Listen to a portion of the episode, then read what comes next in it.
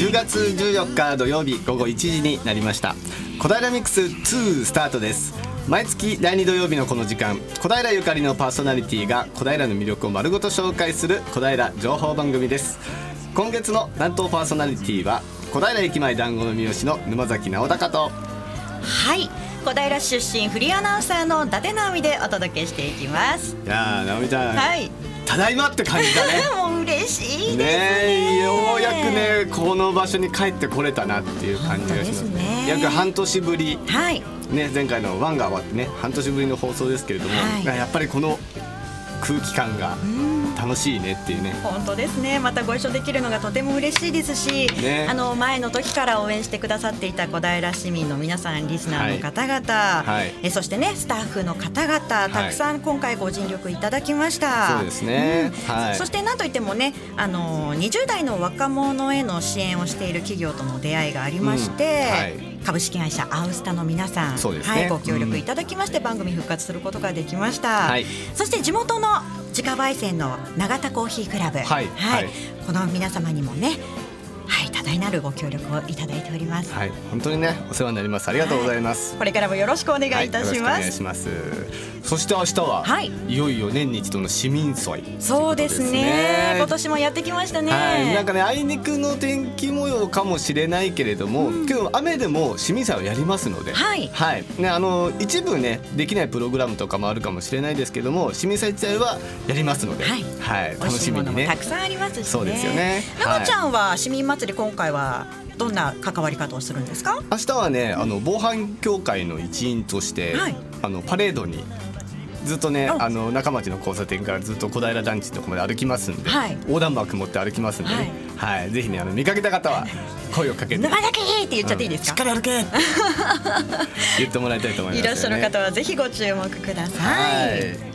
はいさあ今月の小平市観光まちづくり大使に小平の魅力を伝えてもらうために作ったコーナーは、はい。FC 東京の吉本和則選手の登場となります、はい。お楽しみに。そしてゲストコーナーは小平警察署生活安全課長清水秀人さんをお迎えしてお話を伺っていきます。そうですね。はいこの番組ではあなたからのメッセージやリクエストなどをお待ちしております。ファックスの方は042-451-2888 042-451-2888メールアドレスは笑顔842アットマークウエストハイフン東京 .co.jp egao842 アットマーク west ハイフン tokyo.co.jp です。笑顔842は笑顔発信中と覚えてください。FM 西東京ホームページのトップ画面からもメールをお送りいただけます。またツイッターで投稿していただく場合は「ハッシュタグ #842FM」をつけてください。小平ミックス2の Facebook もあります。イベントやお得情報などこれからも載せていきますのでぜひ一度ご覧くださいね。ラジオの音が聞き取りにくいと思われているあなた FM 西東京はパソコンやスマートフォンでもお聞きいただけます。FM 西東京のホームページを聞いてみてください。この番組は若者の夢を応援するアウスタと自家焙煎の新鮮コーヒー永田コーヒークラブの提供でお送りいたします。私たちアウスタは20代が輝く社会を作るをモットーにお仕事の紹介教育研修イベント事業を行っております。20代のお仕事相談キャリアアップの相談はアウスタまで。詳しくは「アウスタ20代」で検索。新鮮で入れたてのコーヒーを味わってみませんか？小平にある直轄式自家焙煎コーヒーの店永田コーヒーコーヒーの香りポエム。いずれも小平駅南口そば。いっぱいいっぱい心を込めてハンドドリップ。お客様にとって安らぎの時間になりますように。お待ちしています。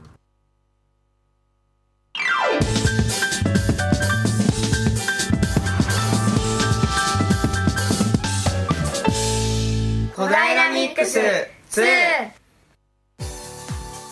小平市観光まちづくり大使に小平の魅力を使い 伝えてもらうために作ったコーナー。小平市観光まちづくり大使の吉竹吉本和成ですそして僕のリポートを見守ってくれるのはメインパーソナリティの沼さんです。よろしくお願いします。はい、よろしくお願いします。いきなりタイトルでちょっと噛んでみたけど、どどうこのタイトル名すべて覚えられそう？むずハードル高いですね。はい。来月からあの原稿なしで、まあ、1年ぐらいかけてちゃんと覚えてくれればそれで大丈夫なんで、はい。ね。1年1年かけてしっかりと覚えてください。ゆっくり。はい。一文字ずつ。一文字ずつそれで、えっと先月の放送で、はい。同じあの観光まちづくり大使の,、はい。あの将棋の上田初美さんからですね、はい。スタジオに来てくれた時にえ詰将棋と言われるね、はい。将棋の問題を出していただいておりますので、はい。え吉本選手将棋は得意なんですか？得意ではないですけど、うん。ルールとか、あの、駒の動きは全部わかりますよ。おー素晴らしいですね、はいじゃあちょっとね後であの吉本選手にも考えてもらって、はい。えー将棋をねでもそしてあのいつかね上田さんとはい。将棋で勝負してみるっていうのもいいかもしれない、将棋で勝負はちょっと違いますね。はいぜひねあのね将棋の方も、はい。えー腕を磨いてそうですね。ねいつかあの上田さんとね対戦してみてくださいぜひ、はいハンでありで。はいハンデですね、はいさて、今月の小平市観光まちづくり大使に小平の魅力を伝えてもらうために作ったコーナーは、小平の食欲の秋、芸術の秋についてご紹介します。吉本くんと沼さんが訪れたのは小平市小川町2丁目にある小平ファーマーズマーケット。通称ムーちゃん広場。早速2人は店内へ。1階の店舗に入っていきたいと思います。元気な声が、えー飛び交っておりますけれども、いや、まずすごい綺麗ですね。店舗内がすごく明るくて綺麗な感じですよね。そしてこう入ってすぐにですね、こういろいろなお野菜が置いてありますね。吉本くん野菜はどうです？野菜好きですよ。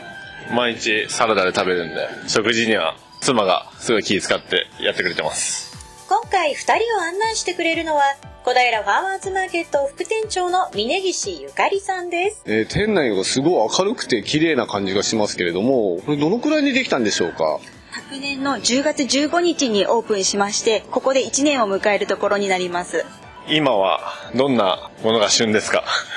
今はですねあのここでちょっと夏野菜の方が終わりを迎えてこれからですね冬野菜ということでネギや白菜里芋ですねがどんどん出てくる時期になりますね。なので冬野菜のお鍋とかがもうこれからは寒くなったらっていう形でおでんとかでみんなで使っていただけたらなと思っています。実はちょっと妻と母が一緒に来たらしくてあのここで野菜僕も多分食べてると思うんですけど。来たって言ってましたそういえば。野菜以外は何かありますかね？と農家さんがあのジャムなのを作っていたりとかあの一応東京武蔵の方でですもねプライベートブランドといたしまして小平はブルーベリーのが発祥の地と言われていますのでそのブルーベリーを使った商品を多く取り揃えております。こちらのブルーベリージュースはそのまま飲んでいただいてもいいですし大人の方でもですね焼酎で割っていただいたり炭酸水で割っていただくとより美味しく飲めるかと思います。農家さんが庭先で作っている栗ですとかいちごとかも全部ぶどうとかいろんなこのバナーネっていうイチジクのなんですけどそれで作っていただいたりとかよりとりどりのジャムをいろいろ工夫して作っていただいてたりとかするのでそれを出していただいてますね。栗のジャムとか見たことないですけどね。結構ジャムっていうよりちょっとペーストに近いんですけどとても美味しいですね。はい。カレーがいっぱい置いてあるんですけれども、えーどう吉本くんもカレー好き？カレー好きですね。このカレーはどういうものなんですかね？このカレーはですね東京武蔵の5地区の館内のお野菜を集めましてあの野菜を主役にしたカレーであ10月1日に販売になったばかりの新商品となっております。じゃあここでしか食べれないっていうことですね。小平でもそうですしあと武蔵の5地区の館内でしたら売ってますので野菜が甘い感じでしてとても美味しくできてたできたと思います。JA 東京武蔵5地区とは三鷹市、小平市、国分寺市、小金井市、武蔵野市。野菜を主役にしたカレーあなたもぜひ一度ご賞味ください。営業時間や定休日駐車場などはの教えてください営業時間はですね朝9時から夕方5時までになっておりまして定休日の方は一応年中無休。ただしですね年末年始や3月9月の最終平日はお休みとさせていただいております。駐車場も完備しておりまして店舗の裏側また店舗の西側の方に第二駐車場として設けておりますので小平の新鮮で安全なお野菜がメインになっておりますのでぜひ皆さんどしどし買いに来ていただけたらと思います。ちょっと野菜見てたらお腹空いてきましたねあの、平節電子中弁当っていうのもあるんですけど、もしよかったらいかがですか？いいんですと3階にですね、あの、屋上庭園がありまして、休憩スペースも兼ね備えておりますので、そちらで召し上がってみてください。さあ、3階にやってきた吉本くんと沼さん。市役所も見える見晴らしの良い場所ですね。景色がいいですね。素晴らしいですね。広いですからね、スペース結構。早く食べたいです。お待たせいたしました。平淵電柱弁当になります。今日はお弁当を作っていただいた安西さんにも来ていただきました。はい、よろしくお願いします。株式会社丸安商店の安西と申します。平串電柱弁当と書いてあるんですけど、平串電柱さんっていうのはどういった方なんですか？実はあの、小平の名誉市民でいらっしゃいまして、実はもうお亡くなりになられてるんですけれども、世界的に有名な彫刻家です。で、学園の西町にですね、えー、平口伝中さんの彫刻美術館がありまして、小平の観光町づくりに合わせて、地元の、えー、観光スポットにしようということで、こう PR するお弁当として作らせてもらいました。じゃあ、平口伝中さんにまつわるお弁当っていうことなんですね。そうですね。え実はあの今美術館の館長さんが平口伝中さんの孫娘さんなので、えその方に監修をしていただいて実際に伝中さんが好んで召し上がっていた食材と健康にまつわる物語が詰め込んであるお弁当になっています。じゃあその平口伝中弁当開けたいと思います。すごい包まれてる。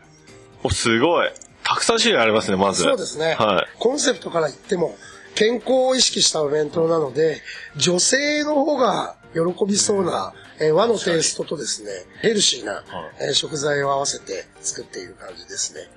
ちょっとした、このちりめんじゃこがいいですね。そうなんです。このちりめんじゃこがですね、実は、京都のえー、ちりめん山椒という商品で、まあ、平口伝中さんが生前好んでお取り寄せで、えー、取っていたちりめんなんですね。山椒の実が入っているので、ちょっと食べるとスーッとする感じがとっても癖になる美味しいちりめんになってます。豆腐？なんかマークが入ってるんですけど。高野豆腐なんですけれど、えー、電柱さん高野豆腐が大好きだったみたいで、で、その大好きな高野豆腐にですね、えー、焼き印で鏡獅子という作品があるんですけれども、その歌舞伎役者、なんとかさん、忘れちゃいました。鏡獅子は、電柱が22年の歳月をかけて完成させた代表作。今も国立劇場に飾られているこの鏡獅子は、6代目尾上菊五郎をモデルにした高さ2メートルの大作です。小平市にある平口電柱彫刻美術館には、国立劇場の4分の1のスケールの鏡獅子が展示されています。実際にいらっしゃった歌舞伎役者の熊取りといって顔に要はお化粧をする目の周りの熊取りをですねそのまま実は公式ロゴになっているのでそのロゴを使用許可をいただいて焼き印で焼き付けてあります、はいお肉も入ってますもんね。はい。どうやら健康の秘訣は、お肉をしっかり食べることということらしくてですね、牛肉が特にお好きだったようなので、こちらはですね、牛すきをそのまま入れてあります。他にも、鮭だったり、ホタテだったり、はい。10種類以上多分入ってると思うんで。そうですね。はい。えっ、ー、と、鏡獅子のその熊取の高野豆腐の隣に入れてあるのが、はい、これ野菜をいろいろ詰め込んだ巾着になってまして、こちらも一緒にこの高野豆腐と同じだし汁で煮てあるんですけど、こちらの巾着がですね、平口伝中さんの作品の中で、最も愛らしいキャラクターが実はありまして、はい、そちらが気楽棒というキャラクターがあるんですね。キャラクターというか作品があるんですね。その気楽棒にちなんで、まあちょっとこう、形を似せて、作ってあるので、こちらは気楽棒巾着っていう名前で販売をさせてもらってます。いただきます。ちりめん山椒が入った五穀米からいただきます。あ、ちりめん山椒って初めて食べたんですけど、すっきりしますね。そうです。すごい。本当にスーって入ってきて、ご飯進みますわ。なんか、僕の伝え方が下手で申し訳ないですけど。次は、長生きの秘訣である牛すきちとなんか甘さがあって、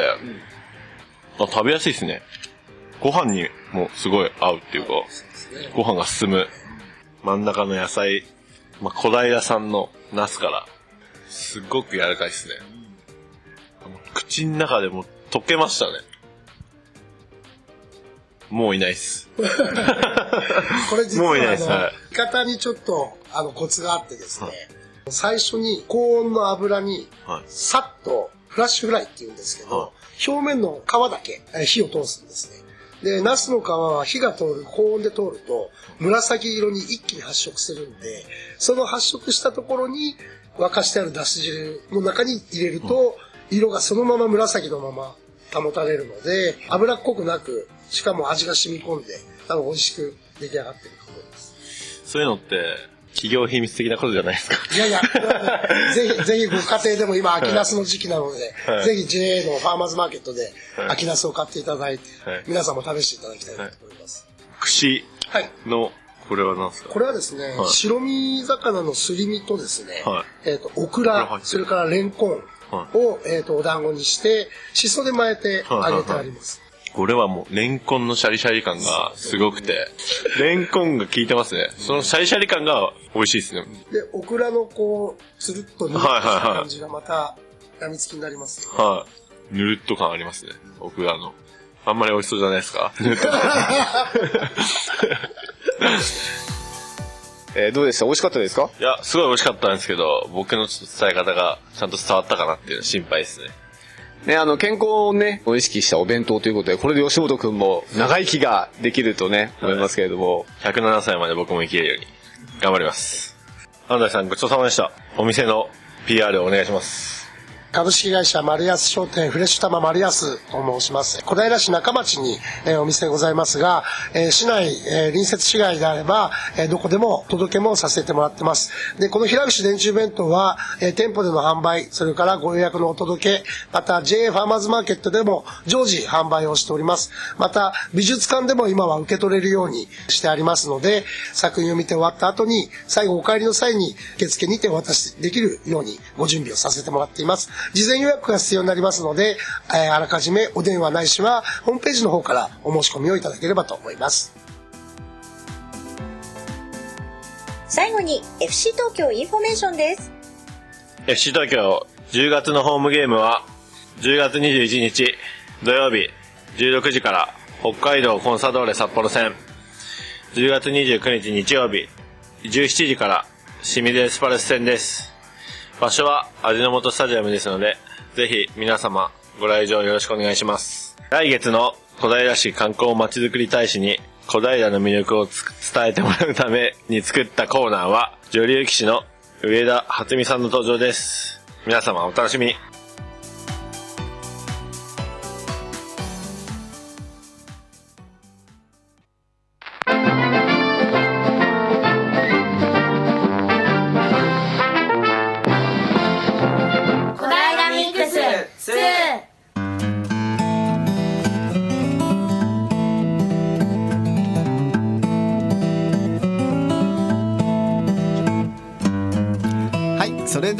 今日のゲストを紹介したいと思います。えー本日はですね、小平警察署生活安全課課長の清水秀人さんにお越しをいただきました。清水さんよろしくお願いいたします。えー清水でございます。よろしくお願いいたしますお。願いいたしますさて現役の警察官ということでですね、今日はこの「小平ミックス2」にわざわざお越しをねいただいたんですけれどもえ今あの生活安全課というふうにご紹介をさせていただいたんですけども、まあ、小平警察の中でもいろいろ、えー青少年とかですね、えー交通課とかいろんな課があると思うんですけども、えー清水課長が担当している生活安全課についてですねちょっとお話を伺いたいと思います。そうですね、えー生活安全課というのはですね、えー大きく分けますと5つの係に分かれております、えーまず保安係というのがあるんですが、えー例えば銃刀法であったりあるいはゴミの不法投棄であったりあるいはですね、えー風俗営業等のえー許認可等ですね取り締まり等ねそういうところをやっております、えー次が防犯係というのがあるんですがこれはですね、えー地域の皆様と共にですね、えーまあ、防犯についての活動さまざまなパトロールをしたり防犯コアをしたりですね、えーまあ、街が安全にというそんな仕事をしているところです、えーもう一つは犯罪抑止係という係がございましてこれはですね、えーまあ、街の犯罪をいかにしてえー抑止していくか、ね、そんな仕事をしております、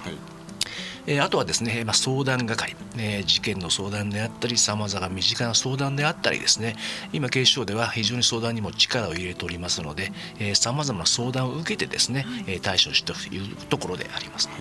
えー、あとはまあ少年係ですね。これはまあ2つに分かれるんですが、はい、少年のまあ健全育成ですね、えー、それとまあ少年の事件を担当する、えー、これが2つの少年係の仕事であります、今聞いただけでもものすごい多くの仕事が。本当ですね。生活安全課って非常にですね、あの幅の広いところを持ってるんですね。はい、関係法令も非常に多くてですね、えー、私なんか本当これ何の事件になるのかなというですね、うん、法令がいっぱいありすぎてですね、はい、えー、まあよくわかんないようなそんな法律も担当している部署なんですね。ねまあ、今そんな中で今この10月の11日から20日まで、えー、地域安全運動というものが始まってるんですけども、はい、えー、これどんな習慣なんでしょうか？そうですね、えー、10月の11日から20日までの間なんですがこれは全国で開かれております、はい、えー、重点としてですね子どもと女性の被害防止あるいはですね特殊詐欺の被害防止などですね、はい、えー、5つの重点を設けて各地域でですね、えーまあ、住民の方々さまざまな機関そして警察を含めてですね、えー、パトロールやキャンペーンなどそういうことをしております。その今のその小平市内でのそのまあ事件のその発生している状況とかっていうのは今どうなんですか、はい、そうですね、えー、私はですね小平に着任しまして約1年半が経つんですが、はい、去年はですね、えー、連続したあ侵入窃盗、うん、あるいは痴漢あるいはですね器物損壊などがまあ結構あったんですが今年はですね、えー、そういうのも少なくなっております、まあ、去年ですねその連続した犯人についてはかなり検挙できましたので、はい、えですからですね今年はですね、えー、本当にですね、えー、割と平穏に、えー、そんな大きな事件もなくですね、うん、えー、まあ過ごしているのかなとそんな感じで推移をしています。ちょっとほっとしますねそう聞くとね。あの、まあ、自分たちがやっぱり住んでる小平市がね、はい、まあ、安全でもその安全っていうのも、うん、その警察官の方たちがそういうふうやってね日夜努力を、そうですね、していただいてるから安全なんでしょうね多分ね、うん、そうですよ。今その東京都内で、その小平市って大体こうどのくらいの今安全な状況そうですね、えー、警視庁ではですね、えー、まあ身近で発生し誰もが被害に遭うようなそんな可能性の高い犯罪をですね、はい、えー、まあ指定重点犯罪、まあ、7種類指定されてですね指定しているんですが、うん、まあ、特にその検挙に力を入れてるんですけど、その指定重点犯罪がですね、えー、まあ昨年比あるいは過去3年比比較してもですね、えー、警視庁、まあ、島を含めて100所ぐらいあるんですが、はい、まあ、ちょっと自慢させていただきますと、その抑止の割合がですね、えー、上位3番目ぐらいに入っておりますので、えー、かなりですねその指定重点指定重点判断についてはですね、えー、かなりまあ抑止できてるんじゃないかなと、ね、そんな感じがしております。はい。すごいね100所のうちの3位3位に今入ってる、はい状況ってことだね。まあ指定重点犯罪に限ったということなんですが、うんはい、でもそれでもね、ね安全な街になってるってことですもんね。そうですね。はい。まあ指定重点犯罪もですね、在所としてはですね、例えば特殊詐欺、はい、あるいはひったくり、はい、えー、侵入窃盗、強盗、性犯罪。自動車と、まあ、子どもに対する犯罪なんですが、はい、この特殊詐欺を除いてはですね、えー、かなりですね、えー、抑止に成功しているんじゃないかなとそんな感じがしております。今お話しあったその特殊詐欺っていうのがあったんですけども、はい、特殊詐欺って具体的にどんなような事件そうですね。あの大きく分けますと、えーまあ、4つの種類があるんですが、皆さんもですね多分聞いたことはあると思うんですがいわゆるオレオレ詐欺ですね、えー、これは本当に昔からある古典的な手口なんですが、あとですね最近出てきているのがですね、まあ、警察官や銀行員あるいはデパート店員などを語ってですね最終的には高齢者の方のキャッシュカードを騙し取ろうというそういう詐欺も増えてるんですね。えー、またこれも昔からあるんですが還付金詐欺と言われるものですね、はい、えー、市役所の保険課のものですと、えー、あなたには還付金が発生していますよえー、今からね、えー、すぐ ATM に行けばね期限が今日なんですが、ね、今日中にその手続きができますみたいな、えー、そんなことをですね、え口実に被害者のですね、え口座から犯人の口座に、え現金を振り込ませてしまうとそんなあ詐欺もあります。えもう一個まあ架空請求詐欺というのがあってですね、えー、これはまあ電話で来るんじゃないんですが、あのーメールかなんかで、はい、えー、有料動画サイトの料金未納ですとか、えー、払っていただかないと法的手続きに移りますとかですね、はい、まあ、そんなことで口実して、まあ、この騙し取ろうとするそんな犯罪なんですね。ちょっとあの時見ちゃったかもっていう方が思わずねっていうことも多いんでしょうね。分かって私は引っかからないよって言ってる方に限ってよくこう引っかかってしまったりとかするんですよね。そうですね。あの私は被害者の方ともですねよくお話をさせていただくんですけど、あの高齢者の方もですね結構散々については知ってはいるんですね、うん、ただ自分はねボケボケてない、はい、しっかりを知っているし自分はね絶対に騙さないと自信を持っていたとかですね、うん、あるいはあのニュースのことでそれを知っているんだけれどもまさか、ね、自分の家にですねそういう犯人からの電話が来るとかですね夢にも思わなかったとかですね、はい、まあ、そんなことをよくおっしゃって、はいえー、やっぱり騙されてしまうんですね。まあ、いつ誰に来てもおかしくないっていう、ね、そうですね。あの本当にですねある日突然ですね、えー、ご自宅の固定電話にですねそんな電話がかかってくるんですね。えー、電話は相手が見えませんので相手を識別するというのは非常に難しいんですね、えー、犯人は非常に巧妙なですね、えー、手段で話しかけてきますので、えー、本当に、えー、騙されてしまう方が非常に多いということなんですね。この特殊詐欺に関しては、はい、多摩地域の方が結構多く被害に遭っているそうですね。はい。あの特にですね、えー、この武蔵野から小金井、田無で小平、で立川に至るですね、はい、え大体あの多摩地区の東部地域ですね、えー、えー、この方がですね非常に騙される非常に多いんですね。でまだまだ人がいいと、えー、すぐ騙されちゃう人を信じやすいということなのかもしれませんが今ですね、えー、特に多摩地域の高齢者の方がですねまさに狙い撃ちにされていると、うん、そんな状況にあるような感じがいたします。ちなみにこの小平市内でその発生した、はい。えー、振り込め詐欺っていうのは大体何件ぐらいあるんですか？そうですね、えー、今日現在なんですが32件ですね、えー、被害金額も6000万を超えるですね、えー、お金が、えー、犯人騙し取られているんですね。昨年がですね1年間を通じて31件でしたのであと今年はもう2か月半を残してですね、はい、えー、去年を上回ってる感じなんですね。これは本当にあのこの多摩東部地域の各警察署で、えー、そうなんですけども非常に増えているという状況になります。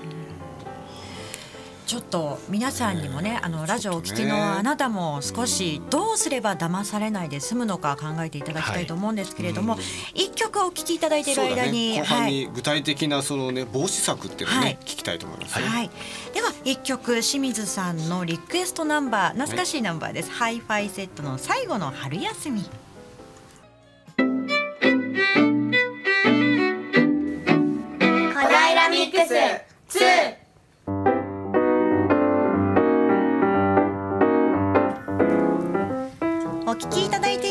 FM 西東京小平ミックス2です。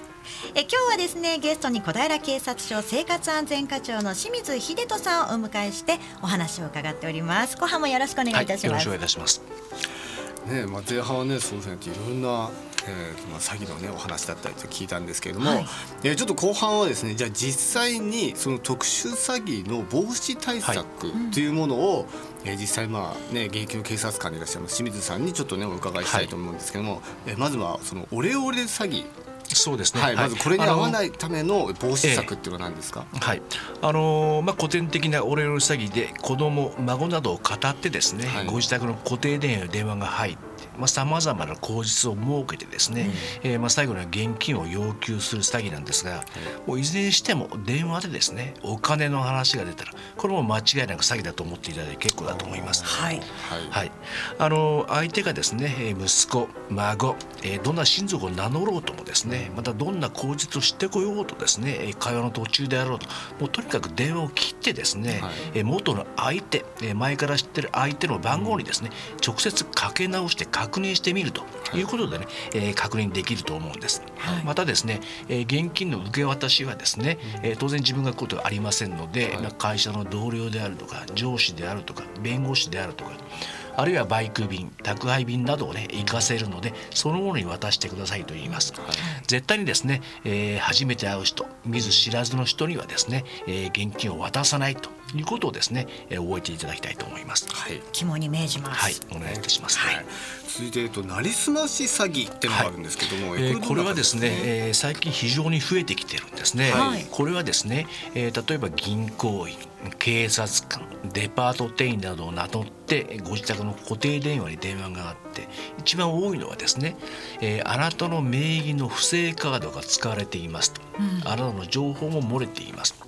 えー、このまま放置してしまいますとあなたの現金の、えー、預金の口座からですね現金が狙われてしまう恐れがあると。そういうんですね、はい、えー、それを防止するためにキャッシュカードを預かりたい。預金口座ストップのためにですね、えー、キャッシュカードをお預かりしている。そういう手口なんですね。言葉巧みに騙されちゃうんです、ね、そうなんですね、えー、自宅にですね、えー、例えば警察官を名乗るも現れてキャッシュカードを受け取っていくんですがその時にですね、えー、銀行口座をストップさせるためには暗証番号も必要なんですよ、はい、そう言ってですね暗証番号も聞いていくんですね。冷静に考えますとねキャッシュカードを渡した上に暗証番号を教えてしまうなんてありえないと思うんですけども、はい、えー、言葉巧みにいろんなことを言われて脅されてですね、はい、えー、自分の口座を守るためと思ってですね、はい、それを渡してしまうんですね、もう当然犯人はもうすぐその場でですね、えー、銀行に行って、えー、口座から現金を下ろしてしまう。そんな詐欺になってます、まあ、あるだけ下ろされてしまうってことですよね。そうですね。あの、まあ、1日のですね、えー、口座の引き落としが、まあ、ATM からできない金額決まってますのでね、えー、まあ、何日かにわたってということだと思うんですが。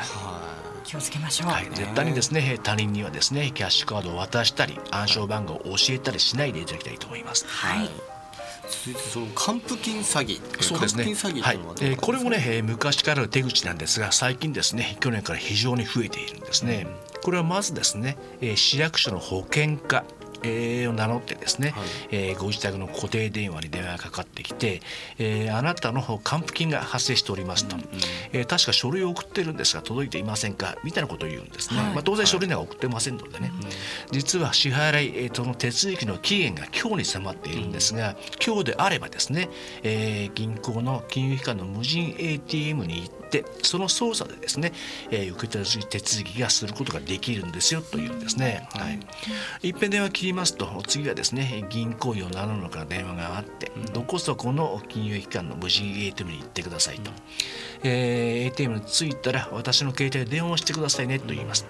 えー、犯人の言う通りにですね、えー、ATM を操作してしまいますと、うん、えー、まあ、還付金を受け取るどころかですね、えー、自分の口座の現金が相手の口座に振り込まれてしまう、うん、えー、そんな手口なんですね。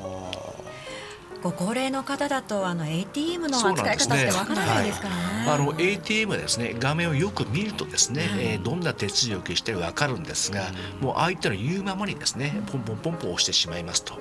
えー、自分の口座の現金が相手の口座に振り込まれてしまう。そんな手口なんですね。あの ATM でですね例えば並んでいる時にですね、え前の方が同じように、え電話で指示を受けながら ATM を操作している、え見かけることもあるかとも思うんです、はい、その場合はですねその方も100%、え還付金詐欺の被害者ですぜひともですね、え声をかけて、ね、静止をしていただいて、はい、警察にご連絡をいただきたいと思います。はい続いて架空請求詐欺っていうのがあるようですね、はい、そうですね、えー、今までの3つの詐欺はご自宅の固定電話に電話がかかってくるところが始まるんですが、はい、これは若干違いまして、えー、皆さんお持ちのですね、えー、携帯電話あるいはスマートフォンにですね、はい、えー、有料動画サイトの未納料金があります、うん、えー、支払いのない場合は法的手続きに入ります、はい、えー、こんなですね、えー、メールが届く頃が始まるんですね、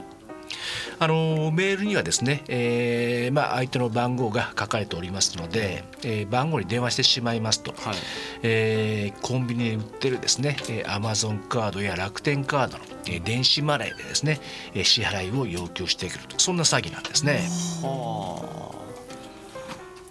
いろいろ考えてくるんだね相手も、ね、本当いろいろ考えてるんですね役者のようにこううまくうまく。そうですね。あのこの犯罪の特徴がですねすべてそうなんですがもう入れ替わり立ち替わり弁護士役本人役会社の上司役、えー、入れ替わり何かり代わり何回も何回も電話かかってくるんですね、えー、いわゆる劇場型犯罪みたいな形で言われてるんですが、えー、そういうことによってですね非常に被害者を焦られてしまって、えー、すぐにやんなきゃみたいなですね、はい、そういう気持ちにさせてしまうんですね、まあ、冷静さを奪ってしまうということなんですね。もう本当に役者の世界にみんな進めばいいのにね。あの非常に好能だと思いますね。ねはい。ね、けどまあ今ねそのまあお金は渡さない、はい、で暗証番号は絶対に教えない、はい、であのねそういったことがね今あるけれども、はい、まあ本当にもうちょっとあ怪しいなと思ったらまずはやっぱり警察に電話をすることは、ね、ね、えー、すぐに電話を切ってですね、はい、警察にご連絡いただければと思います。はい、そうすればねすぐ警察官の方が駆けつけて助けてくれる、そうですねはい。でも電話に出てしまって、はいねえああああわあわあわあわどうしましょうどうしましょううちの息子が、とかなってしまうことってやっぱあると思うので、はい、その前の対策って何か、はい、そうなんですね、えー、今ね、えー、言いました3つの詐欺についてはご自宅の固定電話に犯人から電話がかかってきて、はい、えー、それに高齢者の方がですね応答してしまうところから始まるんですね、はい、はい、すなわち、えー、高齢者の方がですね電話に出なければ絶対騙されることはないということですね。えー、ただねやっぱ高齢者の方もですね電話ってのは命ですから、えー、それ出ないというわけにはいかないんですが、はい、今ですね例えば電気屋さんなんか行きますと、えー、防犯機能付き電話そんなものが売られているんですね。はい、これはですね、えー、全てかかってきた電話に対してあらかじめすぐメッセージが流れるんですが、はい、全ての会話を録音しますよそんなメッセージが流れるんですね。はい、はいえー、犯人はですね自分たちの声やあるいは騙す会話の内容をですね、うん、録音されたり聞かれたりするの非常に嫌うんですね、はい、ですから、えー、全ての会話を録音しますというメッセージが流れるこの防犯機能付き電話というのはですね、うん、えー、非常にその防止対策に有効だとそういうふうに思っております。なるほど犯人もやっぱねそういうのやっぱ嫌うんですね。そうですね。自分の声録音されたりするのがね。またですね、えー、まあそれ大体ネットでも6000円ぐらいから量販店で1万ぐらい買えるんですが、うん、今ほとんどの方ですね留守番電話の機能ついてると思うんですね。はい。はい、えー、留守電電話を常時セットをして、その呼び出しもなるべく短くして、はい、相手が確認できた場合だけですね、うん、えー、相手に折り返し電話するというような形にしていただければですね、うん、えー、これも非常に大きな防止対策となるんじゃないかとそのように思っています。お友達同士でもそういうやり取りをちゃんとしといて、うんうん、そうですね。メッセージ残したら折り返すからね、はい、お互いにっていう形がいいかもしれないね、はい、あの私の親ももう80代半ばですけど携帯電話を持っておりますし私がやると大体メールでやってるんですけどね、はい、そうしますと固定電話ってね1日そんなにもかかってこないと思うんです、ね、ですからまず固定電話には注意するかかってきた電話は注意するということをですね、はい、えー、気にしていただけたらなとそういうふうに考えております。はい気をつけたいと思います。はい、ねまあ今日ねその実際にね警察官の方にそういうふうにやっていろいろね詐欺についてのお話聞いたんですけどまずやっぱね騙されない。そうですね。絶対にね騙されちゃいけないってことですね。はい、はい、で今ね、まあ、これから今防犯カメラもね、はい、今徐々に今増えてきてるんですそうですね。やっぱりこれは犯罪抑止に役立つものですか、そうですね、えー、街頭防犯カメラというものは犯罪の抑止あるいはですね検挙に、まあ、非常に大きな効果があるんですね。はい、はいえー、今2020年の東京オリンピック・パラリンピック開催に向けてですね東京都もですね、えー、この地域の安全安心に非常に力を入れて非常に予算措置を講じてくれてるんですね、えー、今でありますと例えばその30万円の、えー、街頭防犯カメラ町内に4つつけたいと120万かかるという場合もですね、はい、えー、東京都が10時分の7を70万助成してくれるんですね、うんうん、えー、地域の自治会の設置主体がですね12分の1の10万円で済むと、はい、えー、残りの3分の1が、えー、まあその地区のですね行政、市かなんかの負担にしていただけるんですね。非常にあの期限付きで、えー、大きな助成を受けられるんですがなかなかこれがですねあの多摩地区の行政もなかなか予算が厳しくてですね、うん、この3分の1の予算がなかなかつけていただけないと、うん、まあ、東京都は使ってくれ使ってくれと言うんですけどね、えー、ですからあ街頭防犯カメラをですね、えー、設置していく機運を盛り上げていけばですね、はい、えー、街の安全もですね、えー、より守れるんではないかなと、えー、警察でもですね、えー、そんな活動を今力入れてやってるところでございます。はいさあそろそろお時間となってしまいました。まだまだ、ね、いっぱいありますけれどもね。はいぜひまた次の機会にいろいろええ僕の話も聞かせてください。はいえ今日のゲスト小平警察署生活安全課長の清水秀人さんにお話を伺いました。ありがとうございました。どうもありがとうございました。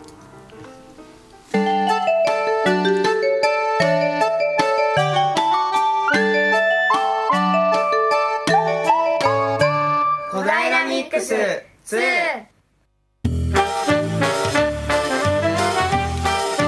あ続いては小平インフォメーションのコーナーです。はいまずは市民祭り行きましょう。ね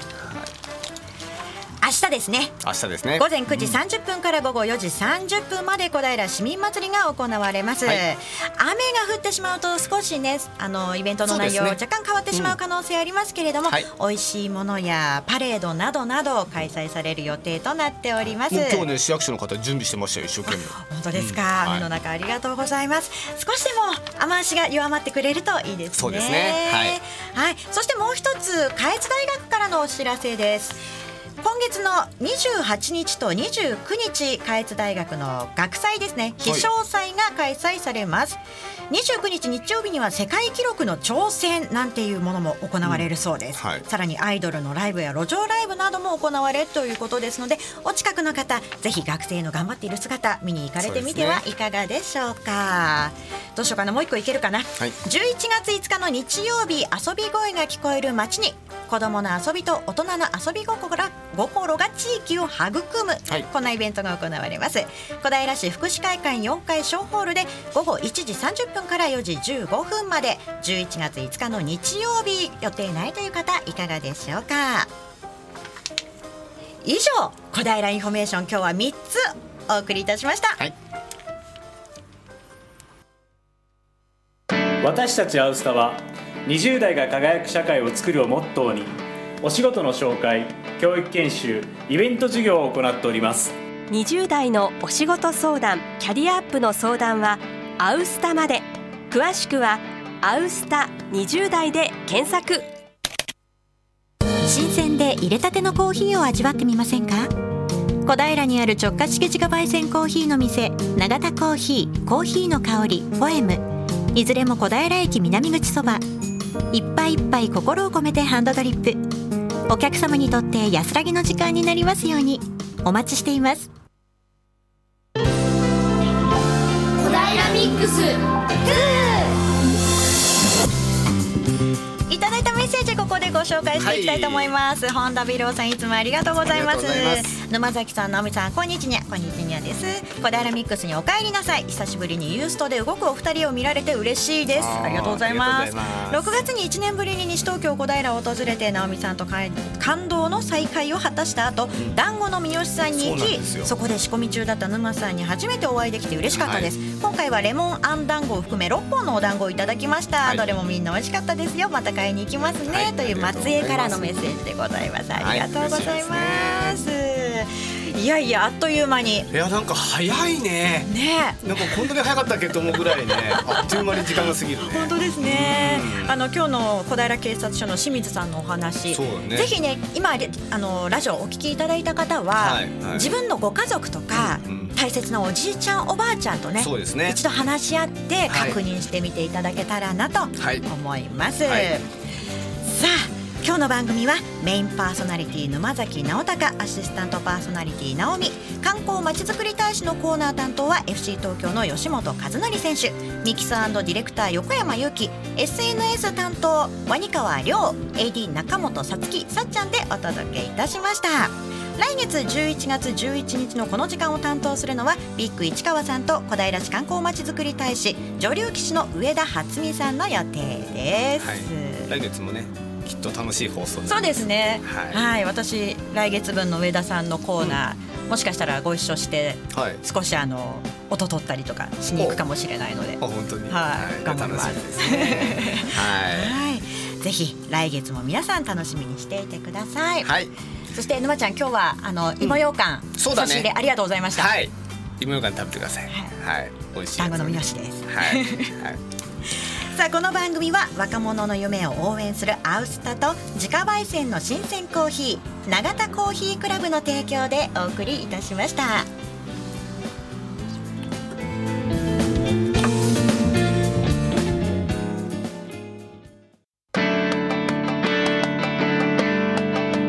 株式会社アウスタは2005年若者が社会に貢献できる環境を作りたいという当時22歳の若者の思いから生まれました。その後生活の基盤となる仕事視野を広げ人生を豊かにするための教育同世代の仲間を作ることによる居場所づくりの提供を通し多くの若者と向かい合ってきました。その中で日本を変えるのは20代に代表される若者であると実感しました。今回改めてその思いを言葉にしまとめたものが20代が輝く社会を作るという理念です。アウスタは20代がチャレンジできる事業づくり環境づくりを行っていきます。アウスタ代表澤金之助さんが若者の悩みに答えます。今日もよろしくお願いします。金さんことアウスタの澤金之助です。9月は名古屋と埼玉で20代向けのセミナーを全部で3回させてもらいました。毎回参加者の若者から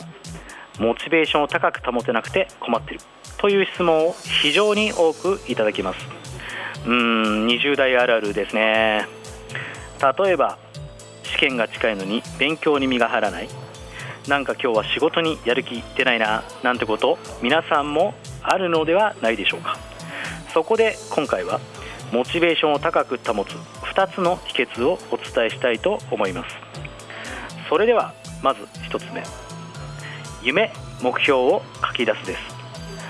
僕は18歳の時から夢や目標をノートに書き出すことで夢や目標を叶えてくることができました。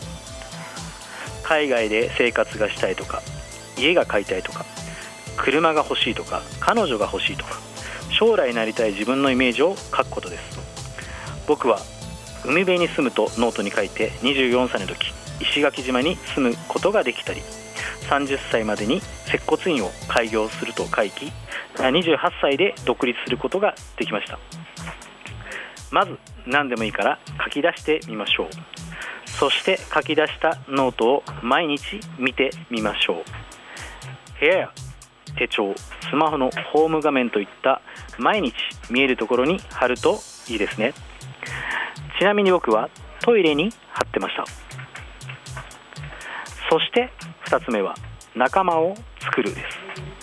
ここでの仲間とは1つ目に書き出した夢や目標を共有し合える人のことです。年上年下男女は問いません。仲間を作って大いに自分の夢や目標を語ってください。僕は会社の仲間である同僚や部下に将来の夢を語っています。この2つを行うことでなぜモチベーションを高める必要があるのかを理解でき具体化することでモチベーションの高い毎日を過ごすことができます。実はアースタという会社は毎日自分の夢目標を仲間と共有しモチベーションを高く保っています。モチベーションを高く保つ2つの秘訣。1夢目標を書き出す。1夢目標を書き出す。2仲間を作る。2仲間を作る。いかがですか？これで皆さんモチベーションを高く保つことができますね。以上金さんことアウスタ沢金之助でした。ありがとうございました。